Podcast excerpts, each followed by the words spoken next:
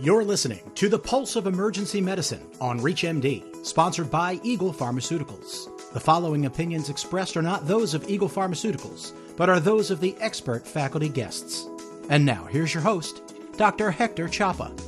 Ambulatory surgery centers provide a faster option for patients who are unable to wait for weeks or at times even months for a planned inpatient admission. However, this convenience can come with a high cost as the risk of death is actually four times higher in these centers, which begs this question. How do conditions like malignant hyperthermia, which is our topic for this session, contribute to this risk? And how can this risk be mitigated? Welcome to the Pulse of Emergency Medicine on ReachMD. I'm Dr. Chapa, and I'm joined by two other experts in this area, Dr. Stacey Watt and Miss Debbie Conn, who are going to contribute to this discussion and give us a lot of education on this very important topic. Dr. Watt is the Chief of Service at the Department of Anesthesiology at Kaleida Health. Dr. Watt, thank you for being here today. Thank you for having me. And we also have Miss Debbie Conn, who brings over 30 years of risk management experience to this discussion. She is the executive vice president at Universal Healthcare Consulting, so she's the right person to have on this discussion. Miss Conn, it's great to have you with us. Thank you. I appreciate the opportunity. To start us off, Dr. Watt, can you level set our understanding about what malignant hyperthermia actually is? And under what circumstances might a patient experience this in an ambulatory surgery center? So, malignant hyperthermia, for those of you who aren't typically dealing with that on a regular basis, MH, as it's often called, is a genetic disease or disorder that runs within family lines. It's passed down from generation to generation in what's called an autosomal dominant inheritance, which basically means that your children, if you have it, have almost a 50% chance of having that disease or disorder as well. And what happens if you have malignant hyperthermia is when you're exposed to certain agents within an anesthetic, gas agents such as sevoflurane, desflurane, or the gases of anesthesia and some of the paralytic agents, you actually trigger what's called a crisis, where your temperature elevates, you become rigid, and you must be treated with an actual antidote in order to often survive that. And the care team that's taking care of you in the operating room must act very quickly and identify what's happening and treat accordingly to make sure that you not only receive the care you need, but you get to the specific drugs and disorders as well as treatments necessary to save your life. Is this more common in the pediatric population or adult, or is that prevalence different at all or the same? Well, it's often found in pediatrics because that's when their first exposure to anesthesia occurs. So, oftentimes patients come to us and they don't know they have MH or malignant hyperthermia. So, they're exposed to anesthetics. And the tricky part about MH is you can be exposed to anesthesia 100 times.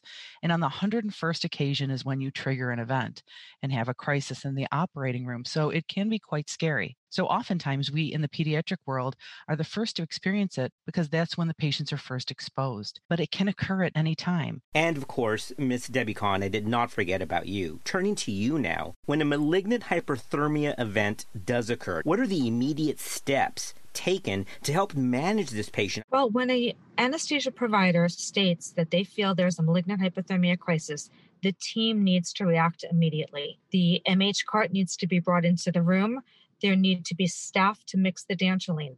The dantrolene is the only antidote for malignant hyperthermia. There are two types of dantrolene. One is the original dantrolene, which comes in where you need to mix it with 60 cc's of sterile water. The other form of dantrolene is a more concentrated form and it's 250 milligrams per vial. And that's the Ryanodex, and that only needs to be mixed with the 5 cc's. 12 vials of the standard formula of dantrolene are equivalent to one vial of the Ryanodex. So you want to make sure whichever version you have, that you have the staff there to mix and push the dantrolene. Anesthesia is going to be busy. They're going to be maintaining the airway. They're going to be taking care of the patient as far as their vital signs and anything that may occur with arrhythmias. So you need to have staff to mix the dantrolene, start an IV, administer the dantrolene, and then you want to get somebody who's going to bring in ice that patient's going to start to heat up. You want to cool that patient down. In an ambulatory surgery center, you don't have the ability for blood gases or immediate blood work. You can assume that the patient is getting acidotic and you can give them some bicarb as they're blowing off that CO2. But you want to be able to transfer that patient as soon as possible. So the facility does need to be equipped with a transfer arrangement to transfer that patient to a hospital where they can take care of a patient with a malignant hypothermia episode.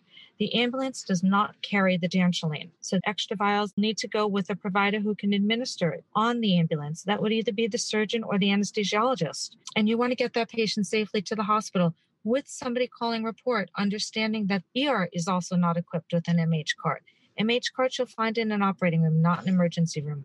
So you do want to have everything present to treat that patient. Knowing that the risk of mortality is higher when patients are transferred from an ambulatory surgical center. Dr. Watt, what are some of the factors that be contributing to this disturbing trend with this increased mortality when this occurs outside of a main hospital OR? Well, the one thing that I think is the most contributing factor to it is the lack of preparedness. Drills are important, but sites that aren't drilling and don't have a plan when an MH crisis occurs are those at highest risk. So some sort of have a social event for that one drill per year. And instead of really taking it seriously and going through the steps, such as how are you going to mix the drugs? How are you going to transfer the patient? Who is going to accept the patient? All these small details become huge obstacles when you're in the midst of a crisis. So preparation is really more, more than a pound of cure in these situations. And it's also important to get everyone on board with understanding the absolute urgency of the crisis so that people have to understand this is not a drill and this is not something to take lightly.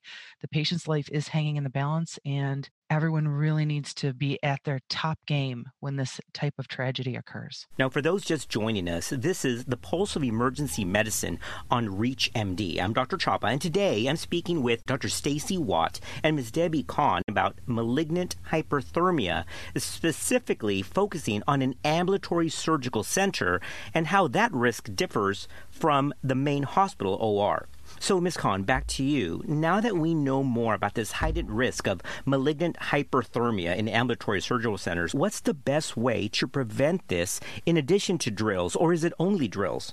No, patients need to be questioned prior to surgery, and they should be questioned prior to the day of surgery, especially in an ambulatory setting. If you know a patient has a significant family history, you might not want to perform that procedure in the ambulatory setting or you might choose to not use triggering agents for that procedure. Questions should be asked about a family history. A lot of people don't know their family history, but there's other questions that we want to know if they have heat exhaustion, high temperatures, colored urine. There's lots of different questions that could be asked to evaluate a patient to see if they may be of risk. Of course, it is a genetic disposition, so we do definitely want to know family history. And like I said, performing the procedures with agents that may be triggering might not be the desired anesthesia care plan for those patients. And now, Dr. Watt, if you could be talking to a staff member at an ambulatory surgery center, what would be your top point in having them recognize this condition and the immediate steps to take? Well, the first thing is know what you're dealing with and know what to look for. You could easily go to something like the MHAUS hotline or even find information online about the signs and symptoms, such as muscle rigidity, tachypnea, basically breathing fast, high heart rate. You see also, you know, that Coca Cola colored urine that we talked about, elevation temperature, all those things sort of come together and they come together in sort of this huge plume of things that you're faced with suddenly. So, if I could tell all the staff that are listening to me right now, go find your MH cart, open it up, take a look through it, get familiar with it because you don't want to be not familiar with it at the time of a crisis. So, again, that real preparation in your mind is really going to save the day for that patient in the future. So, familiarize yourself with where the cart is, where the drugs are kept, where's dantrolene, where is the sterile water that you're going to be using to mix it where is the nearest hospital that you're going to be transferring to all these things are important because when an mh crisis hits seconds count and that patient is relying upon you to be at your best now back to ms Conn what would you give ms Conn as an overall opinion or guidance for the entire surgery centers it is a team approach. And as Dr. Watt said, it's a severe crisis. So you need your ancillary staff there, whoever can be there. You need to call 911. But understand something 911 does not carry the dantrolene. So you need to be prepared to send that patient in the bus with the dantrolene. Now, the dantrolene can't be administered by the staff in the ambulance.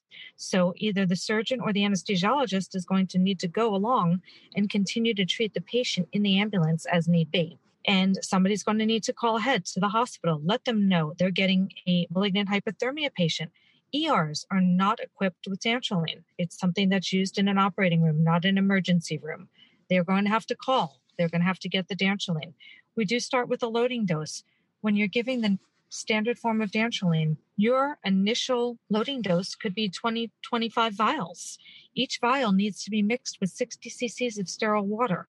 That takes time to administer. So there's lots to take into consideration when you're treating these patients and understanding that to get that antidote in is the most important thing in a timely manner. So staff need to work together. They need to be a team. Front desk needs to prepare the chart. Other people need to be waiting the ambulance arrival and you want to get that patient out as soon as possible with the hospital fully aware of what they're getting. Drills are really important and hands on drills with everybody involved from the front desk person right on down to who's going to open the door and have that patient wheeled out. Everybody needs to know their role in the event.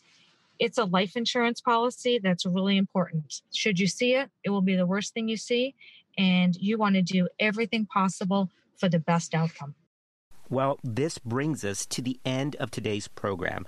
I honestly want to thank our two experts, Dr. Stacey Watt and Ms. Debbie Conn, for your expertise, your awareness, and your passion for this, and for joining me on this discussion on malignant hyperthermia, specifically with a focus in ambulatory surgery centers. Dr. Watt, Ms. Conn, it was great having you both on the program. Thank you very much. It's been great. Thank you. This was The Pulse of Emergency Medicine, sponsored by Eagle Pharmaceuticals. To access other episodes in this series, visit reachmd.com slash emergency med, where you can be part of the knowledge.